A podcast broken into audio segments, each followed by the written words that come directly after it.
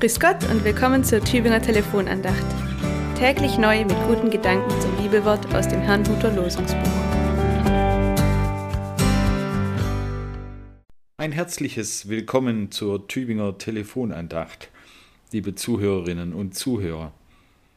Die Losung für den heutigen Tag findet sich im zweiten Buch Mose im 35. Kapitel.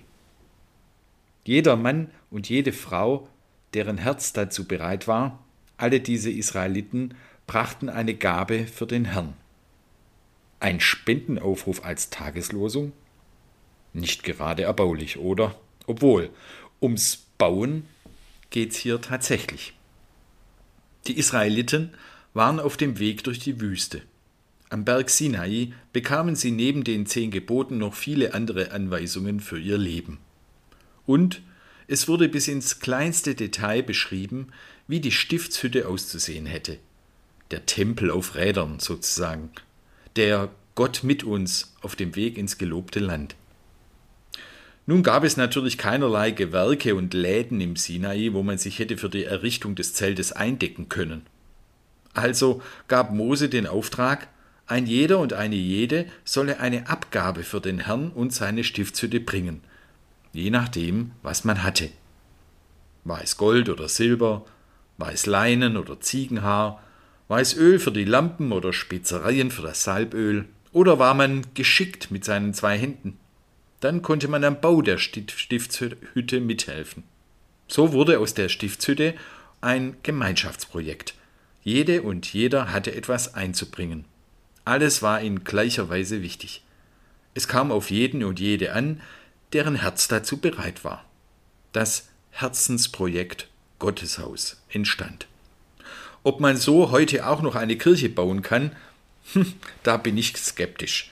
Sie würde vermutlich allen unseren Bauvorschriften widersprechen, vom Brandschutz ganz zu schweigen. Aber ein Kirchenbau ist ja nur die eine Form von Kirche.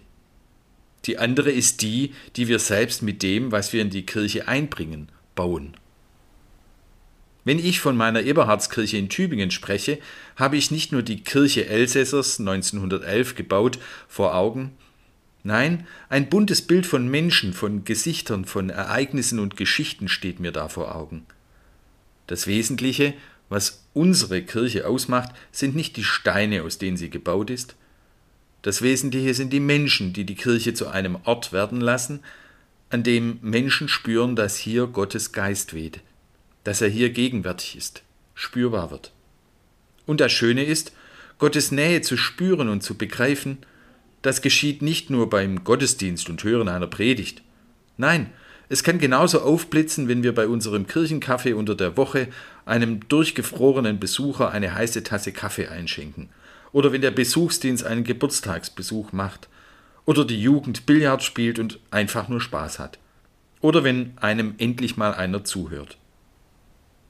Dass wir Gemeinschaft der Heiligen sind, bedeutet nicht, dass wir ein elitärer, abgehobener Kreis sind. Nein, Gemeinschaft der Heiligen bedeutet, dass wir alle heilig sind, alle, die wir unser Herz öffnen und die Weite der Gnade Gottes in dieser Welt spürbar werden lassen. Gemeinschaft der Heiligen, lebendige Steine der einen Kirche Christi, Ebenbilder des lebendigen Gottes, der uns unser Leben und mit ihm unsere jeweiligen Gaben geschenkt hat. Vielleicht horchen Sie ja heute mal wieder ein wenig genauer in sich hinein und überlegen, was denn Sie für eine Gabe geschenkt bekommen haben. Eine Gabe, die nur darauf wartet, dass Sie sie wie einen Schatz heben und mit denen, die Ihnen anvertraut sind, teilen. Zum Segen aller, die auf dem Weg sind ins gelobte Land.